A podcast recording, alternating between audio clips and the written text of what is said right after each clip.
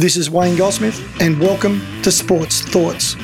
I've spent 25 years travelling the world working with some of the world's best athletes, coaches, and teams, trying to discover what it is that they do, how they think, and what it takes to be the best in sport.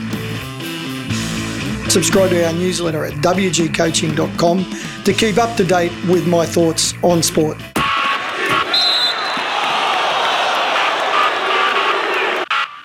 Today I'm going to talk about sports science.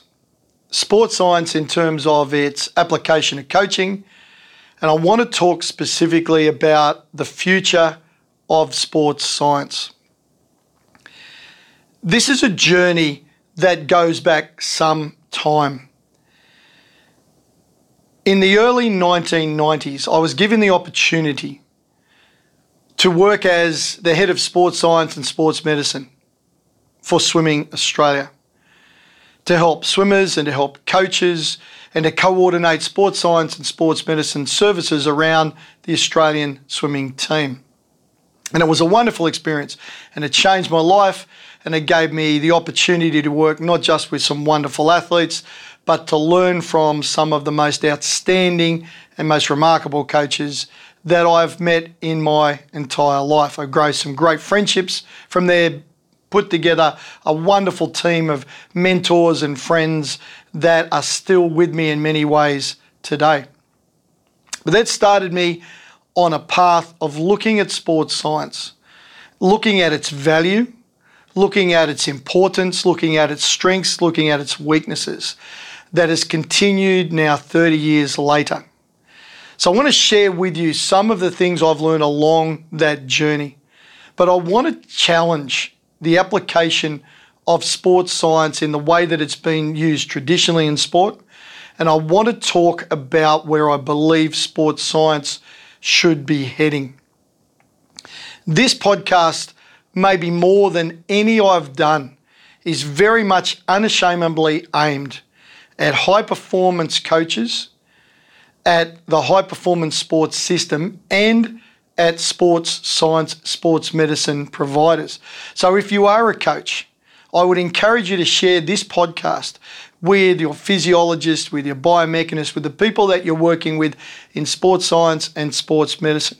Because it's important that they're challenged and they're inspired to look at the way that they do things and think of ways that they can also improve and get better.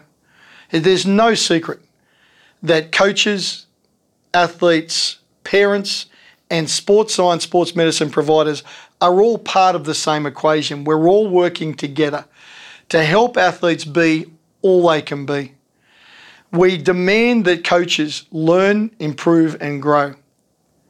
We ask athletes, we provide athletes with the opportunity to be all they can be, to give all they can to everything they do. We help to educate and inform parents about unconditional love, value, and acceptance, to nurture values and virtues, and to develop character. And it's important that sports science and sports medicine practitioners see themselves as part of that partnership, that overall partnership where coaches, athletes, parents, carers, supporters, partners and sports science, sports medicine providers are all working together with a single focus and a single aim is to help that athlete be all they could ever wish, hope, and dream to be. So let's start thinking and talking about sports science. The way that sports science has traditionally been delivered, and for the most part still is, is using what we call the reductionist approach. Reductionism is a science philosophy which looks at things, if you like, in their smallest possible, if you like, their reduced structures. So, for example, physiology looks at not just physiology as a whole, but physiology looks at muscle or blood or saliva or hormone fluctuations or cardiovascular responses and adaptations to exercise or nervous system. It's about breaking down, reducing physiology into each of those specialist areas, those body parts, those body systems, those body functions. That's the nature of reductionism, is to break things down into small parts to try and understand them. The challenge we have in this industry, though, is that we're dealing with human beings. We very much, as coaches, have to work in an holistic environment where physiology is important. Physiology is obviously understanding how to help the athlete adapt to various training loads, about the importance of developing aerobic and anaerobic systems, about understanding training load and recovery. Sure, it's important. But at the same time, as coaches, we're thinking about mental and emotional aspects. We're thinking about technique and skill, about strategies, about lifestyle, about every other element of that athlete's life from an holistic and total athlete perspective. And at the same time, so much of science, the way that it's been researched, the way that it's been delivered, the way that servicing has been provided to sport has been from a reductionist perspective that you work with a physiologist or a biomechanist or a nutritionist or a psychologist or a performance analyst or a sports optometrist. You tend to work as coaches or as athletes with one specialist, one specialist provider coming from a single sports science discipline. That's given some great insights that's provided some incredible levels of knowledge and understanding about how the human body performs, how practice works, how learning works, how athletes respond and adapt to training loads. Sports science broken down, the reductionist approach to sports science has no doubt given us wonderful insights and understanding to human athletic performance. But I believe its time has come and gone. I believe it's time for sports science at more than at any other time in its evolution to look at the way it does research, to look at the way it trains, educates, and develops students in sports science, to look at the way it services athletes and supports coaches more at any other time. And I'll go through now some of the reasons why. First of all, I've already spoken about. First of all, is athletes are not physiology, athletes are not biomechanics. Athletes are a complete, integrated, functioning whole being. Everything physical has a mental and emotional aspect. Everything physical, everything neck down, if you like, has an element of neck up. There is no separation of mind and body. Everything is unified and integrated. If you do something as simple as a bench press in a gym, that sure is a physical activity, but there's a mental and emotional component about the attitude towards lifting, about the level of engagement in that exercise, about the approach to it. There's a biomechanical element, there's a nutritional element, there's a technique and skill element. There is never a case when athletes are actually doing things where anything is in isolation. They operate as a complete, whole, functioning organism in everything they do, even the simplest and most basic and fundamental sporting activity is an integration of the whole athlete. And it's time that in research, in servicing, and in teaching of the next generations of sports science, sports medicine practitioners, that we adopt more of an holistic approach. Let's think about what that actually looks like. I was talking to a coach in professional football a few days ago, and he talked about the challenges of sports science, sports medicine support in the era of COVID.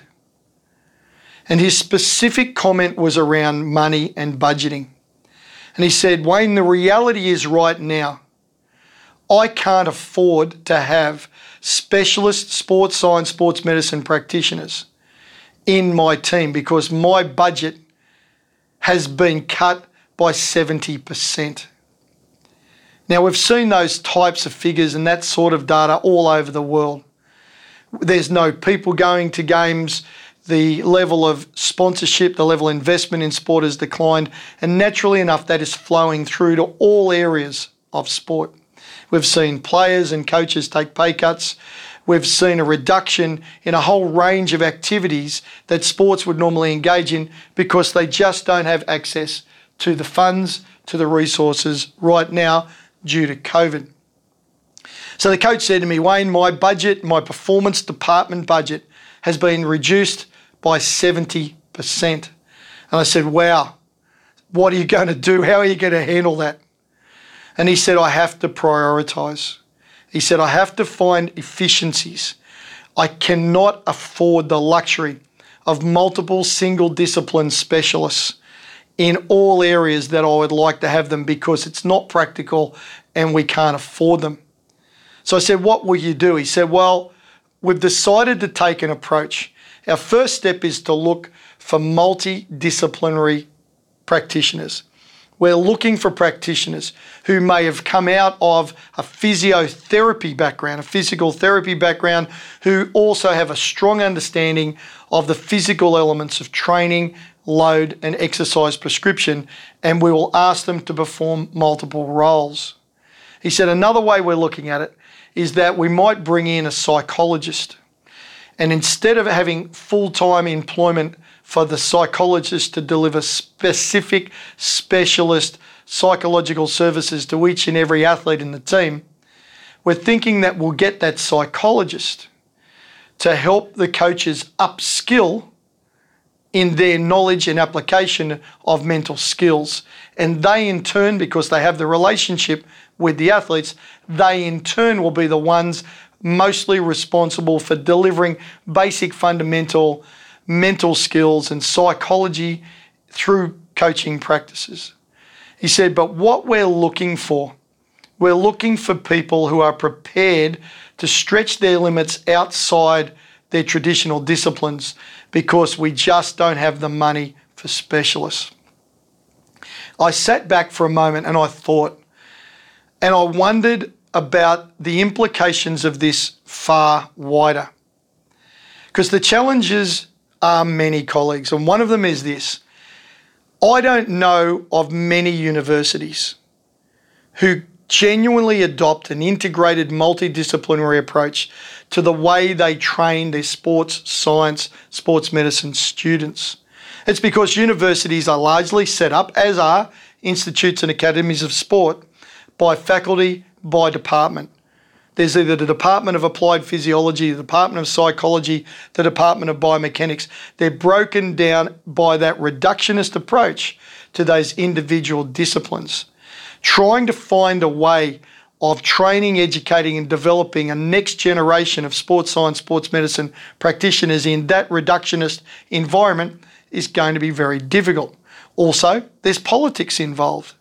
There's also empire building involved, where people want to have an expanded Department of Physiology or Department of Biomechanics or Department of Sports Nutrition in academies and institutes of sport and in the academic world. There's also the issue of peer reviewed research. If you're a physiologist, you want to develop, design, deliver research papers in physiology that are reviewed by and published in peer reviewed journals. That gives you academic credibility and it helps you with your employment prospects. If you're someone that has a dual interest in physiology and biomechanics, or biomechanics and psychology, or performance analysis and psychology, there is nowhere, there is nowhere in the science peer reviewed community where you can get that work recognised, respected, and published. So there's nothing really in the system at the moment that's embracing of an holistic approach. Yet we know that coaches and organisations right now are crying out for them. They're crying out for people who are prepared as sports science, sports medicine practitioners to expand and consider how can they play multiple roles within a sporting organisation. This also, as does every crisis that we face in our lives, this presents opportunity. For those of you who work in sports science, sports medicine, for those of you that are connected with academies of sport and institutes of sport, for those of you that work in the academic sector, this is an unbelievable opportunity for you to put together a genuine, holistically framed, integrated, multidisciplinary approach to sports science. Because the industry that you're preparing those kids for, those students to enter, is increasingly screaming out for cross disciplinary specialists. You have to find ways of shaping your research, your teaching, your peer review process to start to accommodate people who are generally cross discipline specialists. I don't mean someone that's done an undergraduate in physiology and then maybe a few months learning how to do performance analysis through a certificate program. I'm talking about training and developing sports science, sports medicine practitioners who are interdisciplinary in thinking. And I want to explain that for a moment. I've been lucky to have chaired four national sports science, sports medicine committees in swimming, in triathlon, in rugby, and in football. I have chaired national level committees in sports science, sports medicine. And those committees, those groups, were promoted as being multidisciplinary because in the room we would have a physiologist, a biomechanist, a nutritionist, all the disciplines were represented. And then when we came together as a group, the practice has been for the physiologist to present physiology, for the biomechanist to present biomechanics, the nutritionist to present what's happening in latest research findings in nutrition, psychologists, and so on. That isn't a true representation or a true model of a multidisciplinary environment. Because when it comes down to it, the disciplines are still thinking, talking, and functioning from an individual single discipline approach. How does it work better? The best model that I've seen has been in AFL, Australian Football League, Australian Rules Football, which adopts an athlete focused case management, problem solving approach to the application of sports science, sports medicine. I'll give you an example. Monday morning, in an AFL team where I've been involved in directly, Monday morning, it's common for the names of all the players in the team to be put forward in front of a multidisciplinary group. So, in the room, similar to my own experiences, as chair of different national committees, there may be in the room a physiologist, a psychologist, strength and conditioning expert, someone who's experienced in coaching and understanding coaching, a physiotherapist, and maybe a doctor. The name of the player comes up on the board or is thrown up on the slideshow. And the practitioners start to discuss what they believe is best to help that specific athlete right here and right now with where they're at. So instead of saying, I'm the physiologist, and as a physiologist, I believe that this athlete needs to do this physiology. Instead of that, they look at the entire athlete. And I want to talk about a specific incident that has made a marked impact on my thinking and the way that I apply sports science, sports medicine when I'm running teams, when I'm putting together various programs with professional sport and with national teams. I was involved in an AFL environment. A player's name came up on the screen for discussion in the group. The strength and conditioning coach said, Guys, I'm seeing some changes, I'm seeing some challenges. The athlete is not performing to the standard which I would expect in the gym. And I'm thinking that what we should do is to change the gym program and try some different exercises in a different way. At the same time, the physiotherapist said, Well, you know what? I'm feeling a particular challenge with them physically. They seem very tight and restricted in their movement, in their mobility, in their upper back. And I think we should change the exercises from that perspective. So it was all largely about physiology. In the room was also the professional who takes care of the athlete's personal and social needs, who helps them with housing, who helps them with social problems, with investing their money, who works with them as human beings. They interrupted and said, Guys, I need to tell you something. That athlete this week broke up from their girlfriend. A long term, very serious relationship with every intention of being married during the off season. The player is not sleeping, the player is stressed, the player's heart is absolutely broken, and they're devastated at the moment. And I think that's why the player's not training or performing to their potential. And colleagues, it hit me like a bolt of lightning that we were looking at the symptoms that we were looking at the things that were easy to see, easy to measure, easy to count, which is a very normal, natural way for people to go about working with athletes. We're all drawn to the measurables. And yet, at that moment, working from a genuine, interdisciplinary, case management, athlete focused perspective, everything became very clear. That then opened the door for the psychologist to say, I wasn't aware of that problem how can I help? It then allowed the physiologist to say, well, if that's the case and they're not recovering and they're not sleeping because of emotional stress, we will change the physiological parameters of the training program. We'll back off here.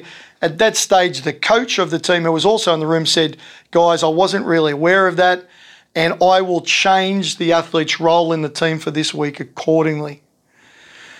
Sports science, sports medicine is invaluable.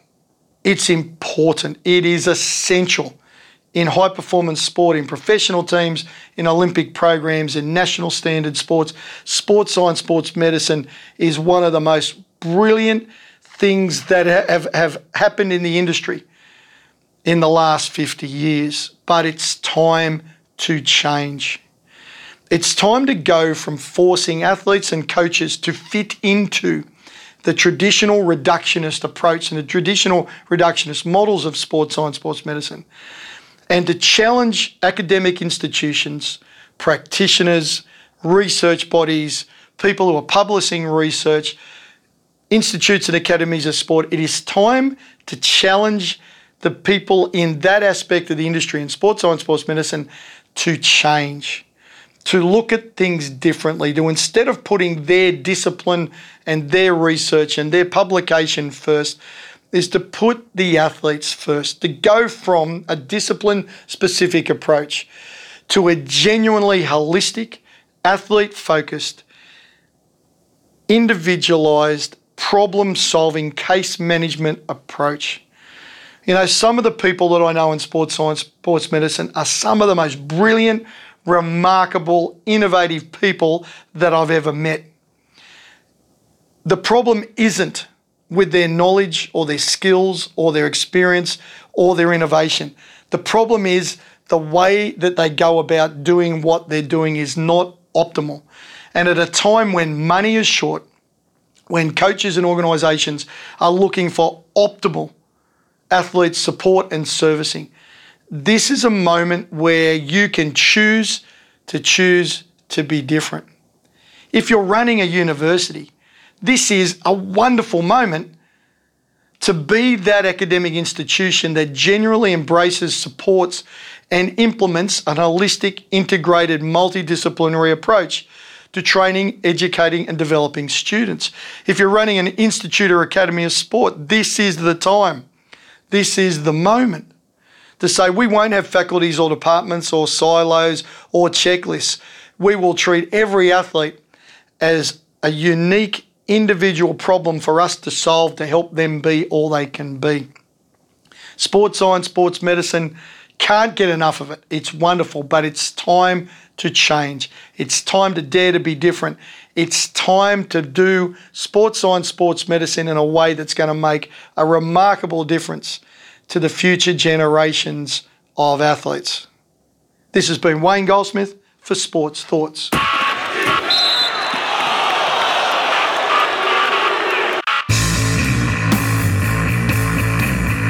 Thanks for listening. If you'd like to hear more sports thoughts, subscribe to our newsletter at wgcoaching.com.